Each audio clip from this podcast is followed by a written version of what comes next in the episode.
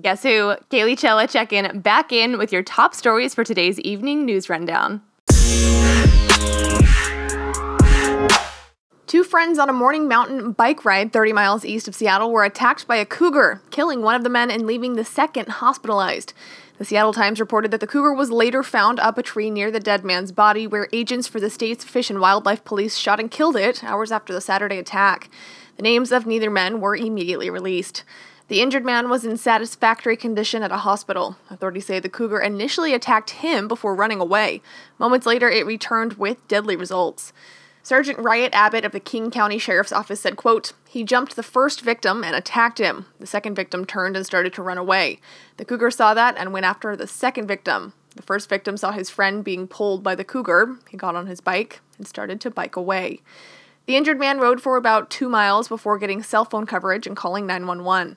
Abbott said when rescuers arrived, it took them about thirty minutes to locate the second victim, who was dead with the cougar standing on top of him.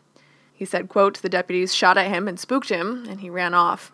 It took several hours before authorities found a cougar up a tree five hundred to two hundred yards away and killed it. While the cougar was being hunted, rescuers had to wait to retrieve the dead man's body."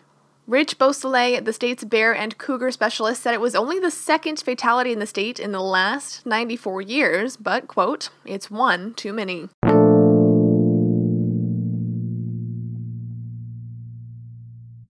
Lava creeping across roadways destroyed four homes and left dozens of others in the shadow of King Kilauea's volcano isolated Saturday, forcing more residents to plan for a possible evacuation.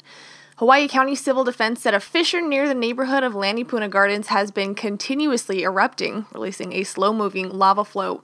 If that lava threatens a nearby highway, more people will be told to prepare for voluntary evacuation. On Friday, fast-moving lava crossed a road and isolated about forty homes in a rural subdivision, forcing at least four people to be evacuated by county and National Guard helicopters. Scientists from the Hawaiian Volcano Observatory said that the wide lava flow was very active Saturday morning and advancing at rates of up to three hundred yards per hour. Starbucks announced a new policy Saturday that allows anyone to sit in its cafes or use its restrooms, even if they don't buy anything. The new policy comes five weeks after two black men who hadn't bought anything were arrested at a Philadelphia Starbucks. Company executives have said its previous policies were loose and ambiguous, leaving decisions on whether people could sit in its stores or use the restroom up to store managers. Starbucks said it has told workers to consider anyone who walks into its stores a customer, quote, regardless of whether they make a purchase.